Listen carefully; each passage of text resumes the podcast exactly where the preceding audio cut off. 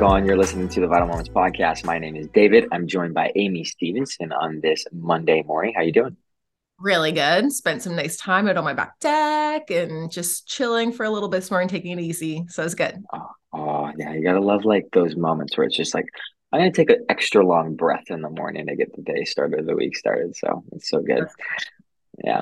Um, this past weekend, we continued our Jesus said what series. You had people in Exeter laughing the way you started off the your your message where it's just like Jesus said what, and it was, this is so good. I love the fact that that's how I read it every time. Jesus said what. it's just perfect. It just it gets that like it drops like the guard down. It's like okay, this could be fun, and then we jump into some really good topics. Yeah. Like this past weekend, like uh, judge not and I always joke around, it's like to judge or not to judge. This is the question we need to be asking ourselves. And you you handled this message in such a, a beautiful way. Um, it, it, came from your heart. You could uh, how I took it when I was watching and, and and partaking in the message is like, oh, because I know you so well. It was just like, man, this is her heart for people to understand what it means to be united.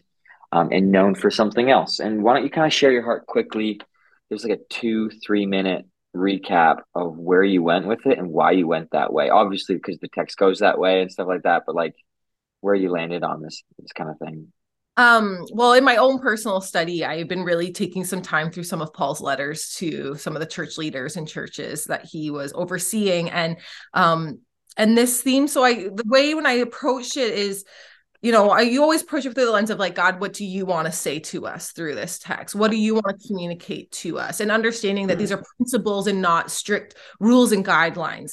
And so, as I was looking at this and seeing, especially in the language, like that brother part really stuck out to me when Jesus mm-hmm. talked about getting the speck out of your brother's eye that this is about family. This is about the camaraderie between God's people, those who choose to be fully devoted followers of Jesus. And it's so important that we protect the union, that we protect one another on our journey of faith. And so that just so came from, yeah, my heart for just everyone to feel like they have room to belong, to feel like welcome to come in more and more. Actually, as I was speaking it live in Poplar Hill, um, I could see out the back doors because it was really warm. So we had the doors open to try and help with the airflow. But I could see straight to the front doors and think about how many people are so afraid to come through that door to experience the power and the presence of God, to experience the community that comes when you have believers on the same note coming together. And how many people are so afraid to step into that door because they're scared of what's going to be on the other side. They're scared of the judgment. They're scared of the, yeah. the who, you know, are really harsh and so man like we i just want to shift that conversation point to i think that's really what jesus is talking about in this section of just we have to protect one another doesn't mean that we can't you know help one another along and you know hey i see that this is an issue or problem in your life but that we aren't coming at each other with that posture and looking for those things that we can kind of nitpick apart mm. it's interesting that you say that because that nitpicking apart excuse me it's it's unfortunate that followers of Jesus have been known for that nitpicking. Like it's like we have uh, another like magnifying glass and like looking at people's lives like, ooh, look at you. Like I can't believe you did that, or you're doing that, or you're about to do something. And it's unfortunate that followers of Jesus are, are in ways known, not all followers of Jesus are, but it's like this general synopsis of like they say, well, they're just hypocrites. They just they just judge and it's just like they think their poop don't stank. Like, and it's just unfortunate. So I love this conversation where you took us to um, being united in mm-hmm. love and known for that love. And I, I just kept sensing this phrase of be fueled by love and known for humility. It was like this really, it was, a, and that was probably just for me in the moment. I was just like noticing that I needed to be fueled by love and known for humility.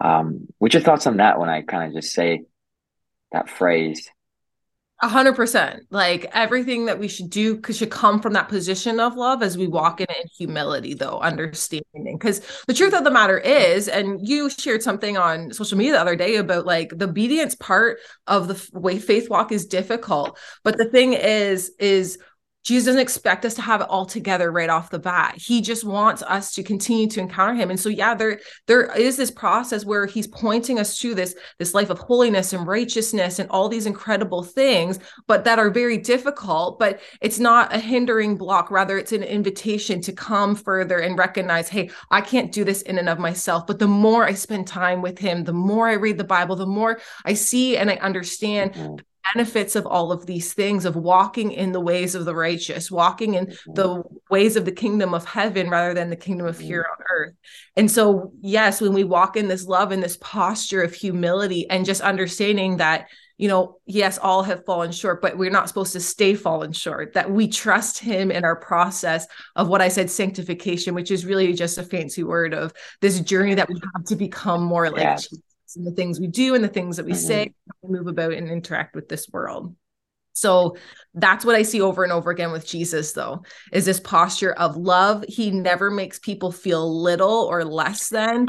Like, yeah, that's beautiful. People that were drawn to him and felt able to be like, hey, I can sit with you. Like that we really need to step back sometimes. It can be easy to just be so familiar with scripture um, but to step back and really acknowledge hey man there's something happening here that these people felt welcome to come and sit and tell jesus about their lives and then they walk away completely different. It is really incredible moment speaking to families like parents. Um yeah I with that one. I almost cut it out. No it landed so well in the site that i I lead and, and attend that. And it was just like the parents in the room were like leaning in, young and old. It was this moment. Can you quickly, you got to share it. It was just so good. So it came out of me just sharing an illustration of of talking with um, a friend at Poplar Hill who's older than me and and mm-hmm. just she gave me some really great tips for something we were kind of nav- trying to navigate as parents um, but it's something that and i talk often with our family ministries director poplar hill lisa um, about these things about how how much we are seeing or the temptation can be to mm-hmm. end up being discipled by social media. We see these people and parenting tips and you know the whole mom thing because like you're home alone with the kids. I have been there. It is lonely. And so sometimes that's your outlet that day because you just don't have mental capacity to buckle everyone up and get out of the house or whatever. But so often we can fall into that trap of being discipled by social media versus the value there is in sitting with one another and sharing, mm-hmm. hey, we're we're navigating this difficult thing right now. Like, what did you do? Or do you have experience in this? Nothing will be able to fully replace that face-to-face discipleship, that time where mm. you know each other rather than this person that you can only know so much because you're getting a filtered version of who they mm. are in their life. And and I think uh, well, as I was saying this in Poplar Hill, there was a lot of women especially nodding their heads but i wanted to be like but you if you are at all a step ahead of someone else you have to also be responsible to mm-hmm. turn and look who's coming up behind me? Who can i encourage who can i walk with in their journey? Because especially that parenting but you know what? That can apply to everybody. Like it doesn't matter what stage of life that you're in especially like if you're a single person it can be so easy sometimes to feel left behind and stuff but we have so many beautiful souls in our church community young and old who are walking that single life and just doing it so mm-hmm. well and beautiful that they're going to understand you on a different level than you know the scroll and seeing things that you're like are not achievable or again this filtered view of life. So it's just something we have to be cautious of i think. I think social media is beautiful but i think that we just have to be mm-hmm. careful how we approach that. Let's let's land here because judgment is a dangerous thing it's like I know it's super cheesy. It's like you shouldn't judge because when you point the finger, remember that there's three fingers pointing back at you. It's such a cheesy phrase. Sure. Um, but it's it's like look like if that's why he said like take the speck out of your own like like look at look, what's stumbling you up like look at your own life before you look at others um, when you're thinking about our connect groups right now in the life of our church people that are in that exploring, but leaning into more of the growing and commitment to Jesus, a relationship with Him and His church. What is this takeaway that you're hoping from this kind of message where it, it ruffles some feathers, but it speaks truth into not just our, our minds, but our hearts of where mm-hmm. we're at? I think constantly coming back to the presence of Jesus and remembering those moments that led us to his feet, those moments of understanding the power of the cross in view of our depravity. All of us have fallen mm-hmm. short. And like you said, we need to be soaked in that posture of humility and in love, understanding that hey i might be doing a little bit better but i still have so far to go in my walk with jesus and and we can take that posture of either that being super daunting or encouraging on you know what he's not going to give up on yeah. me trust him as i continue to walk in faith with him.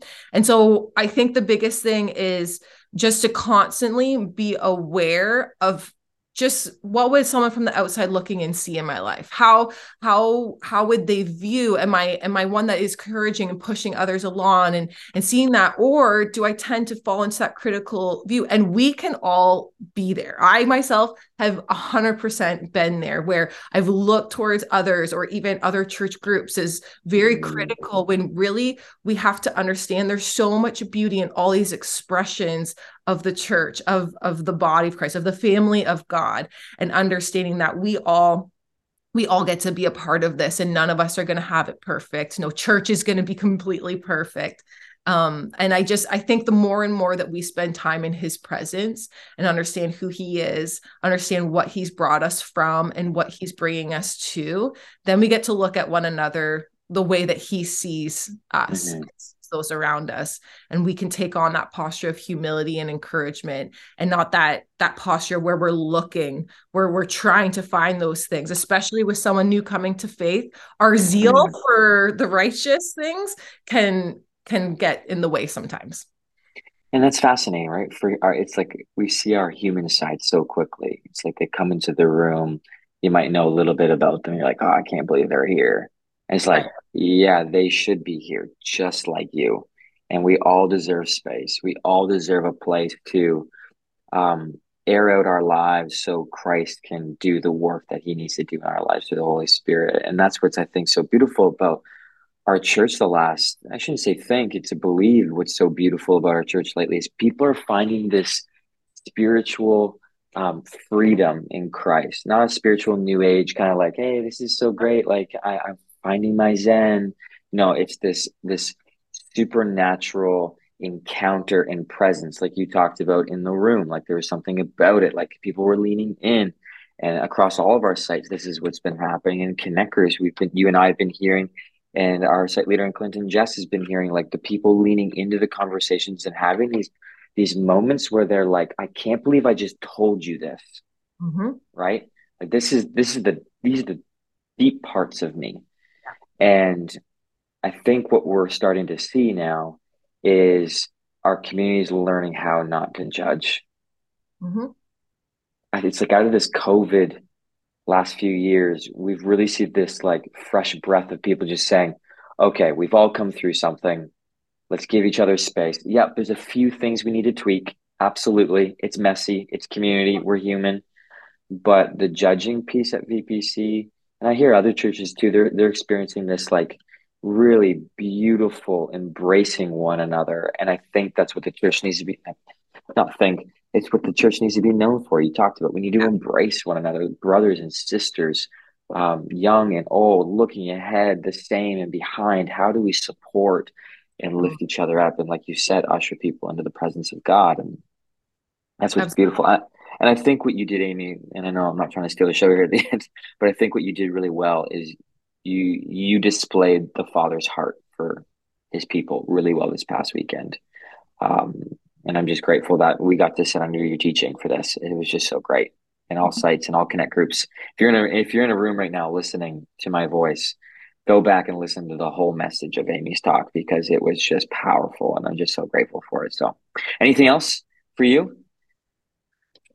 I don't think so. It's just no. it's, a, it's a good reminder, honestly, that especially the more you experience faith and and walk with Jesus, it can be so easy sometimes to see that. But we should always take that posture of just arms will open. That's what Jesus did. That's what he accomplished on the cross. Mm-hmm. so we should always take that same posture, but recognize though at the same time that we're not going to leave people where they're at because the point is they don't walk out the same. We don't walk out the same. Every week we should be growing further into our love and devotion of Jesus and stepping in. There's ebbs and flows, but yeah, we're never going to leave each other the same. We're going to push each other yeah. towards that walk of righteousness and that new life of freedom we've been given. So, yeah.